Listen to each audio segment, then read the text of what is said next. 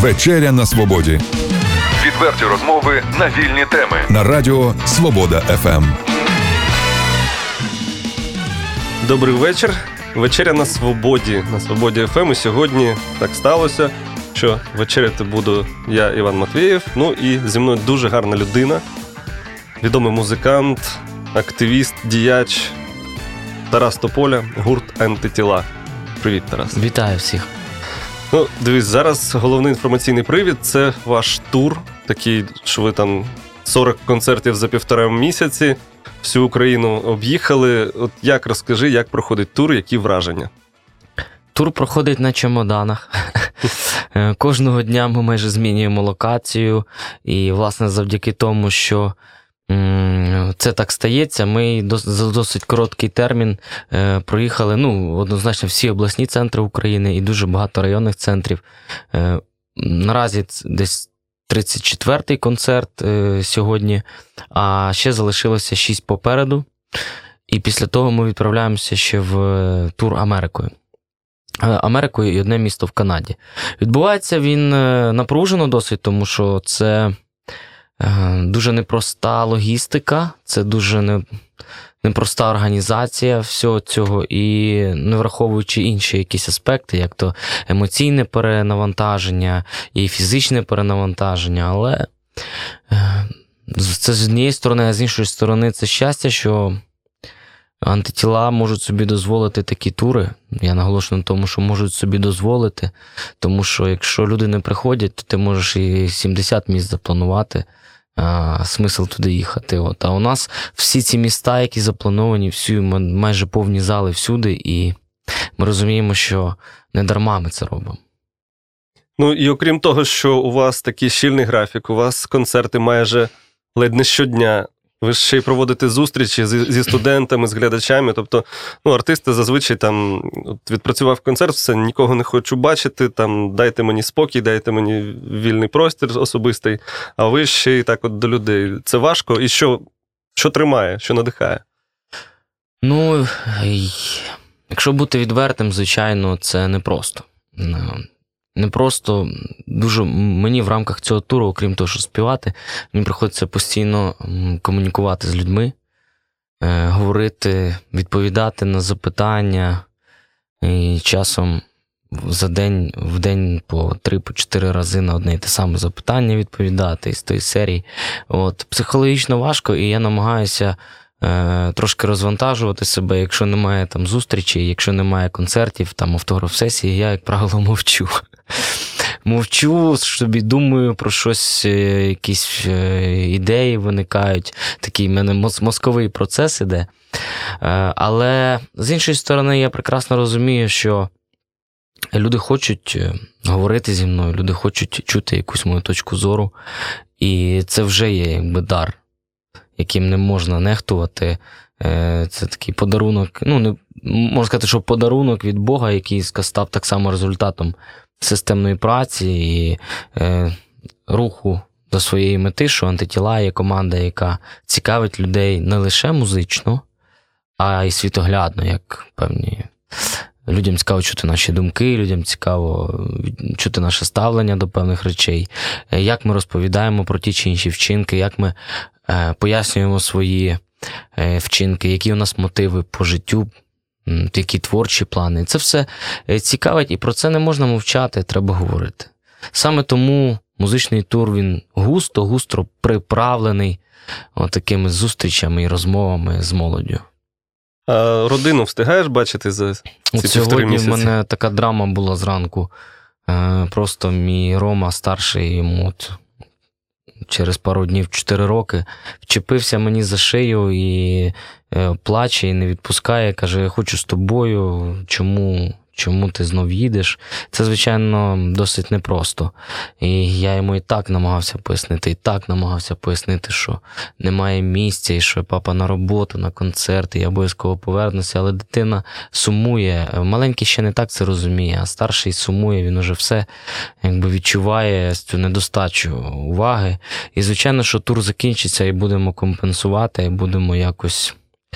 Е, проводити з ним час, е, гратись, спілкуватись, навчатись.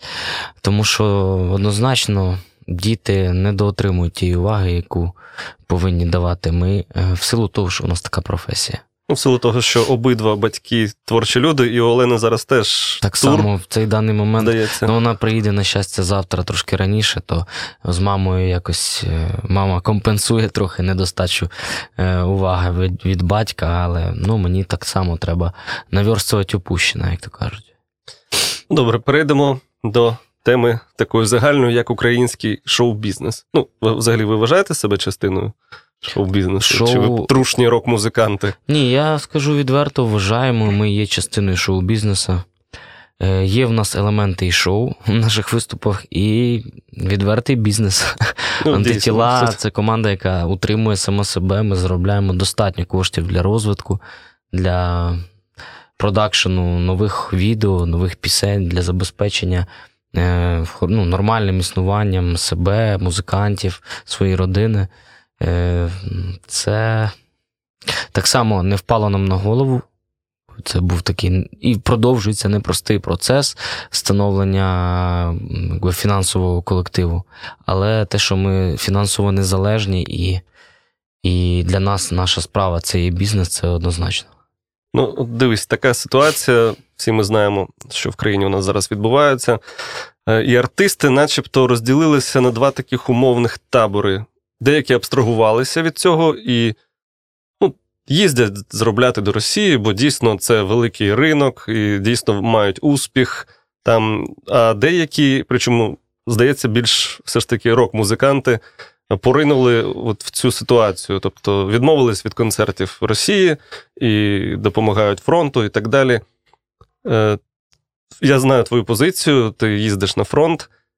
Розкажи, будь ласка, ну, чому ви обрали таку позицію? Як ти ставишся взагалі до цієї ситуації, коли одні роблять вигляд, що нічого нема, і продовжують, а другі е, поринають з головою в цю ситуацію, скажімо так. Я вже неодноразово відповідав на це запитання. От, і ну, зараз ще раз е, якби, повторю свою позицію, вона дуже проста. Е, По-перше, я ніколи не вважав себе ментором і моралізатором, який має право казати, що це є добре, це є погано. Е, Бо я даю право кожній людині поступати так, як вона вважає за потрібне, навіть якщо це не відповідає моєму світогляду, навіть якщо це. Е, поза законом якось. Кожна людина має голову на плечах і робить якісь певні вчинки, за які вона так чи інакше отримує певні наслідки. Тому, якщо артисти їдять, їдуть е, виступати в Росію і вважають це нормальним, це їх право, їх вибір. Зрештою, ніхто законодавчо це не обмежив. Якщо ми знаємо, нема жодного закону, який забороняв би виступати українським артистам в Росії. Як немає, зрештою, жодного закону, який би забороняв українським заробітчанам працювати в Росії, хіба лише обмеження зі сторони Росії, вони поступово їх все більше і більше возять. Наразі от заборонили вже кошти переводити е, тими самими грошовими переказами якимись. Тобто вони обмежують, не дають можливість українцям заробляти у себе. Е, Антитіла мають свою позицію, і вона є світоглядною, мабуть, коріння її з е, виховання батьків потім якесь оточення, е, потім, от, власне, виховання і усвідомлення себе частиною України, е, усвідомлення того, що Україна це є наша рідна земля, над нами жовто-блакитний прапор. І, власне, всі ці якесь підґрунтя, воно в якийсь момент зробило той, як то кажуть, клік, е, перехід, після якого ми прийняли позицію України і повністю її підтримуємо і надалі. І всі похідні з цієї позиції, як то не виступи в Москві, е, не виступив ну, відсутність гастролів в Криму, і це лише вершина айсберга. Воно все, ми в цьому всьому відповідаємо. Це наша позиція. Але очевидно, що багато людей виховувалися в якомусь іншому інформаційному просторі. Вони жили на території України і більше скажу навіть зараз продовжують жити тут і не ототожнюють себе з Україною. Тобто вони, можливо, і мають паспорт України, але в головах і в серцях у них от десь ближче Москва, їм цей руський мір. Ну, скоріше, такий ласий шматок, як е, російський шоу-бізнес, там гроші. Я скажу, там... що не завжди так. Не завжди так. Е, іноді, і здебільшого, якби ті артисти, про які ми, яких ми, скажімо, не говоримо вслух, але маємо на увазі, то для них не економічна складова там важлива, а власне вони е, абсолютно нормально вважають, що у нас іде громадянська війна, що немає ніякого вторгнення російських військ без шевронів, що Москва і якби Путін і режим виступають якби рефлекцією на е, хунту в Україні, тобто вони рефлек, реф, рефлектують на ті події, які сталися на, на Майдані, захоплення влади і таке інше. Тобто, повір, там е, схема виправдовування своєї позиції, вона аж ніяк не в доларі. І не в євро, і не в рублі. Вона в ідеології певній, що от у вас така ідеологія, а у нас така. Ви вважаєте, що у вас революція гідності, а вони вважають, що це державний е, переворот. Розумієш про що? І от, власне, на цьому підґрунті вони собі дозволяють оцю всю історію з поїздками в Москву, з виступами, і вони себе якби чітко, абсолютно чітко е, не то, що виправдовують, вони е, обґрунтовують свою позицію саме таким, от, з такими поглядами. При тому нормально повертаються в Київ, тут існують е, більше того, дають концерти і все. Тому маємо те, що маємо. У кожного своя історія. Антитіла це трошки інше, ніж те, про що я зараз говорив. Ти сьогодні на зустрічі з пресою і взагалі з глядачами, слухачами е, казав, що от їздити до міст на сході це така теж е, позиція, знову ж таки, що там не обов'язково заробляти, ви там робите менші квитки, що там має лунати українська музика. А як взагалі там сприймають вас? Як люди, багато людей там збирається на концерти, і взагалі як там ситуація? Ну, от я тобі так від... співвідношення приведу. Якщо, наприклад, у Львові у нас от в це в рамках цього туру. Якщо у Львові там у нас 3 тисячі людей прийшло, наприклад, в Харкові там 1300, там в Дніпрі тисяча. В Миколаїв, Одеса, Херсон близько 800 людей на, купило квитки на наші концерти в кожному місці. То прифронтові міста це десь 300 до 400 білетів. Е, Все інше, якби все, що вище цього, ми запрошуємо е, саме там, саме в тих місцях, от е, такі скажімо, соціально незахищені верстви населення, запрошуємо солдатів, запрошуємо сім'ї їх. Е, Ну, запрошували, бо ці концерти вже пройшли. Тобто, звичайно, співвідношенню до інших міст то приходить менше людей. Але очевидно, що. Низька, е, ну, низька вартість квитка, але вона все одно не компенсує ту економічну ситуацію. І немає там культури споживання українського. Там є культура споживання російського продукту, російськомовного продукту. А щоб зібрати в тому ж самому е, Маріуполі, чи Краматорську, чи Покровську, чи Сєвєродонецьку, е, хоча б наближено до того, як збирає КНЛЗ, да, ми не беремо, ми КНЛЗ виносимо за дужки, от, то треба приїхати не один раз, можливо, два, можливо, навіть і три. Але це треба робити, щоб от культура е, походу на концерти україномовних артистів почала е, хоча б зароджуватися. От я про що. Тому що туди ну, майже ніхто з українських, з україномовних артистів не приїжджає. А якісь перешкоди не стикався? Ну, наприклад, там хтось Перешкоди це лише дорога, я тобі скажу. Це оренду там лупанув, що Ні, ага, ні, приїду. Все так. досить, досить. У нас там ж там місцеві організатори, вони якби і- йшли нам так само на зустріч, і вони підтримували нас максимально. У нас, наприклад, організатор в цих чотирьох міст це є біженець із Донецька. Він сам колись займався тим, що робив у Донецьку івенти, концерти. Потім, коли почалася. Почався цей конфлікт, він під обстрілами просто тікав звідти і зумів е, якби вивести звідти частину свого бізнесу. І ну і зараз він там в Одесі, і от при фронтових містах він робить концерти. Звичайно, не лише, скажімо так, більшість е, не україномовних артистів, але коли от е, в рамках туру ми почали з ним співпрацювати дуже позитивно, якби і таким з такою з натхненням він віднісся до цього. І вдало, вдало все пройшло. Я скажу, що ми там, по суті, майже нічого не заробили. У нас була головна мета це нуль. Вийти в нуль, відбити затрати, але привезти українське туди. І ми з самого початку це декларували. І я думаю, що як це сталося з переспівом пісні Скрябіна Люди кораблі. Ми були перші, хто зробили такий е, кавер і відзняли відеокліп. Потім е, дуже приємно спостерігати, як продовжується там піанобой, Віктор Павлік, гурт Бахрама. Там ну багато-багато артистів переспівують.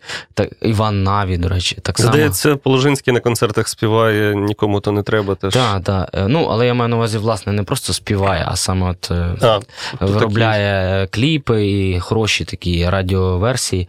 Так само і тут, е, от серед україномовних молодих артистів почнеться ця історія. Антитіла завжди є такі, хто відкриває якісь перші.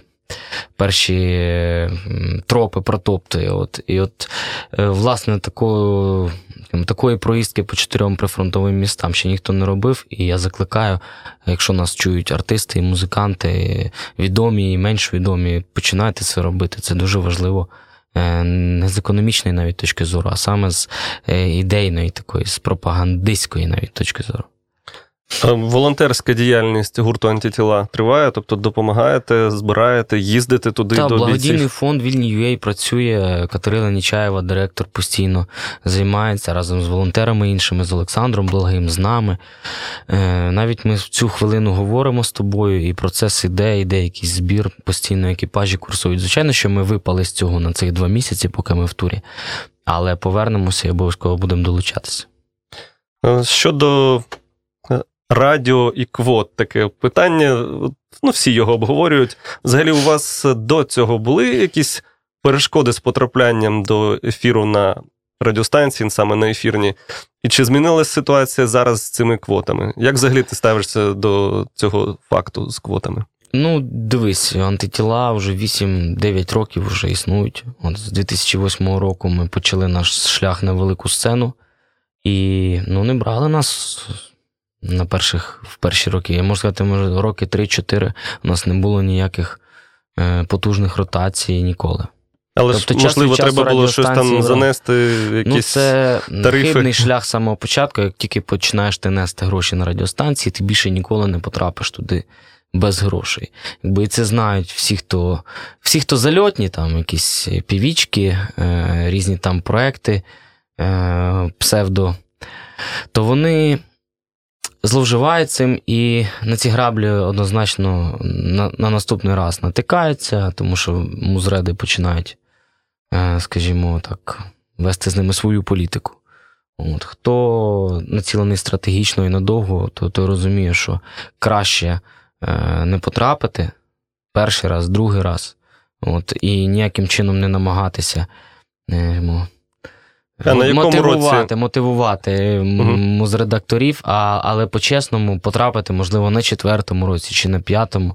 І... От у вас як е, з якою піснею, з яким репертуаром ви вже почали потрапляти? Ну, час від часу нас ротували радіостанції. Не кажу, що у нас не було там, типу, але таку сильну мережеву ротацію. Ну, я думаю, що якщо ми говоримо про радіо, то, мабуть, найзнаковіше це коли ти потрапляєш вже в плейлист і в ротацію Hit FM. От Хіт-ФМ нас взяло з піснею Їдем, їдем, і це був десь, здається, 10 чи 11 рік, здається. І після того ще декілька пісень у нас там, наприклад, пісня Танцюй уже є, е, тому що у них формат тільки хіти. Тобто, якщо ти вже, по суті, потрапив туди, значить ти спродукував певний хід за їх якби, якимись критеріями. От. І от, ну, люди кораблі мали дуже потужну ротацію. Танцюй пісня, потім і всю ніч досить гарно крутилась. Їдем, їдем. Ну, буду вуду. Ну, тобто були деякі пісні, які мали е, більш потужні ротації, менш потужні ротації, але так чи інакше ми були присутні і залишаємося присутніми в ефірах радіостанцій. Ну, а як ти ставишся до ситуації з квотами? І взагалі, чи принципово українському артисту співати саме українською мовою, адже ну, з російською всі, всі теж розуміють добре, і де, у деяких душа співає російською, будучи Ні, в Україні. Тут треба розрізняти. Є просто шоу-бізнес, да, є певна якби, е, державна політика, є певна стратегія країни.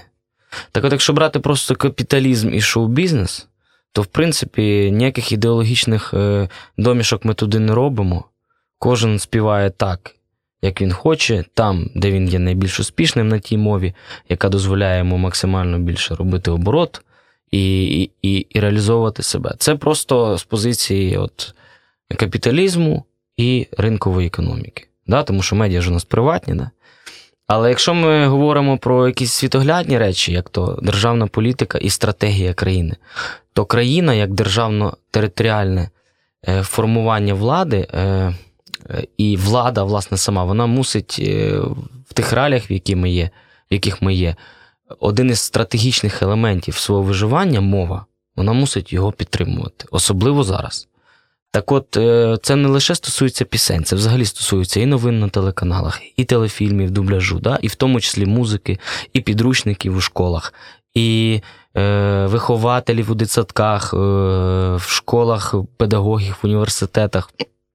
У всьому повинен бути акцент підтримки саме української мови зараз. Тому, якщо ми хочемо, щоб ми зберегли свою ідентичність, то десь мусить оцей приватний сектор, капіталізм і ринкова економіка, і інтереси держави десь мусять знайти точку дотику, якийсь компроміс і почати рухатись разом. Власне, е, можна сказати, що вони її знайшли цьому законі про квоти. Хоча я б ще, звичайно, додав би, окрім цього кнута і обмежень певних для для радіостанції, я б додав ще якісь преференції на кшталт е, пільг податкових чи ще якихось речей для тих, хто перевиконує квоти, або хто, скажімо, біжить е, в главі поїзда. Да? От, Але приватний сектор прийняв ці правила гри. Була певна публічна дискусія, історична, не дуже, але вона відбулася. Якби Tower Media, там головні гравці ринку прийняли ці правила гри, все, рухаємося вперед. Тому приватний сектор потиснув руки руку державі, всі зійшлися на тому, що українська мова є стратегічним, якби нашим зброєю, фундаментом, як хочете її називати, і всі мусимо її підтримувати. От і все. А далі вже, послухай, звикнуть всі. Якби людина така істота соціальна, ти поплюєшся там, ну, умовно кажучи, там якийсь Вася Петічкін поплюється два місяці, три місяці, а потім звикне, що українське звучить навколо, а через півроку і полюбить якусь пісню, а потім другу, потім третю, а потім піде на концерт українського виконавця. Це все настільки очевидно, що я навіть ну, я не хочу навіть це обговорювати. Ну, так само, так, як звикли зрозуміло. до українського дубляжу. Спочатку весь Київ плювався, а потім угу. нічого, закрили рот і з задоволенням біжимо всі на український і дубляж. В багатьох випадках ну, навіть він, він цікавіше. Крутіший, да, він реально звучить, крутіший, так. тому що ну, е, тому що він просто крутіший у всіх у всіх е, аспектах. І так само буде з музикою, побачиш. Ну от е, багато там музичних таких продюсерів, там різних редакторів радіостанцій, ти я думаю, неодноразово чув, що кажуть, о, зараз попритягують там ну, всілякі неякісні якісь українські Слухай, продукти. Ну вони і притягують, і маса цього неякісного, і купа бездарів, прикриваючись українською мовою, намагаються свій шлак е, затулити на радіостанції. Ну, але це є справа музредакторів. Ну, а що сидіти, вибачте мене, колупатися в носі. Це знаєш, так само, якби я зараз возмущався, що е, там мені е, на, на студентських зустрічах, чи десь журналісти, чи хто задають по 150 разів одне і те саме питання, яке можна відкрити в Google, вбити антитіла, воно вилазить перше. На кшталт, чому гурт антитіла? Да? Або там які ваші творчі плани. Чому ви так називаєтеся? Ваші е, творчі плани да, це да. улюблені ну, запитання. артистів. Це слухай, ну мені мозок виноситься, але я ніколи в житті якби ніде публічно про це не говорю. Це я от лише перший раз приводжу такий самий приклад, так само, як і здержки професії. Вибачте мене, ти вибрав якийсь шлях, ти мусиш, що є якісь позитивні нюанси, є негативні. Так само, як е, слухай, коли коли після концерту, у антитіл після концертів виходять мокрі люди із залу. Ми виходимо фотографуватися до банеру, і ці всі мокрі люди починають мене обіймати. Як ти думаєш, е, що там? Комфортно Комфортно чи ні, які там запахи і все інше таке. Але я ніколи в житті цього не винесу, якби і ніколи це ну, не виражаю якось з претензіями якимись. Бо це все люди, які, ну. Це наш дар, це наш е, найбільший скарб, люди, які приходять до нас. І я завжди це дуже ціную. Так само, коли музреди починають казати: от нам приносять шлак, слухай, сідай, слухай. Одну, другу слухай, п'ять, послухай, це твоя робота. Власне, ти хто? Ну, типу, ти, власне, є та людина е, до смак... Е, е, колись власник радіостанції поклався на твій смак, на твій професіоналізм, і тому що ти, як функціональна одиниця, є дійсно йому корисний. Ти приносиш профіт, ти приносиш йому рейтинг, несуть рекламодавці кошти до тебе на радіостанцію. І одна з твоїх елементів професії це, власне, вибирати і сепарувати з усього масиву музики те, що то є в твоєму форматі. То сядь і вибери. Ну що ти зробиш? І буде і так було, і буде завжди. Будуть серед великої великої кількості масиву різної музики, там 2% буде дійсно щось варто. А все інше шлак. Але до того то був російський шлак, ну буде український шлак, але все одно, е- мені здається, тут пріоритети очевидні між російською і українською мовою в часи, коли держава перебуває під боком імперії, яка агресивно налаштована е- до її державності і суверенітету, в принципі. Добре, цікаво, так е, змістовна така розмова у нас вийшла. Я наприкінці трішечки змінив вектор. Все ж таки, у нас вечеря на свободі. Так от щось хочеться запитати таке, по-перше, про твої кулінарні смаки. Ну, зараз багато хто стає там вегетаріанцем чи веганом. Ти до цього не прийшов? Чи як взагалі? Що ти? Я не знаю, чи я взагалі зможу до цього прийти. Я ніколи не прагнув. Я люблю червоне сухе вино, люблю вечором сісти, випити з дружиною вина. Хто готує у вас вечерю Е, вдома? Ну, готує здебільшого дружина, я дуже рідко. Але ми, як правило, і вечерю як таку не готуємо. У нас вечеря це сісти, поговорити, можливо, чай попити чи вина з сиром, і все. Так, от тобто до чого гар- це я веду? гарні сири ти теж полюбляєш, напевно, так? Ну, для когось вони гарні, а для когось смердять, знаєш це. От, е, тому, е, і от я до чого веду, що, наприклад, я люблю червоне сухе вино. Я люблю хороший стейк, я люблю гостру їжу, я люблю ребра на гриль.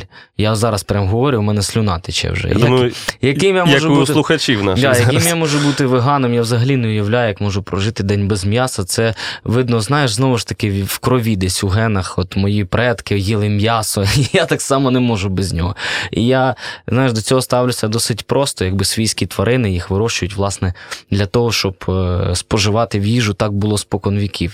Якщо ми поч... ну, ну, хтось. е, Дійсно, фізіологічно просто перестає його хотіти їсти. Як це, наприклад, там у нас є е, Денис Швець, наш барабанщик, він просто каже: ну не хочу я м'ясо, не те, що він там, знаєш, собі якісь психологічні перепони ставить, чи якісь ідеології. От організм звик без м'яса, він його не любить. Тоді я це приймаю. Коли це мода, знаєш, і коли ти намагаєшся лупити там горіхи якісь замість м'яса, квасолю, от, і потім все одно, якби.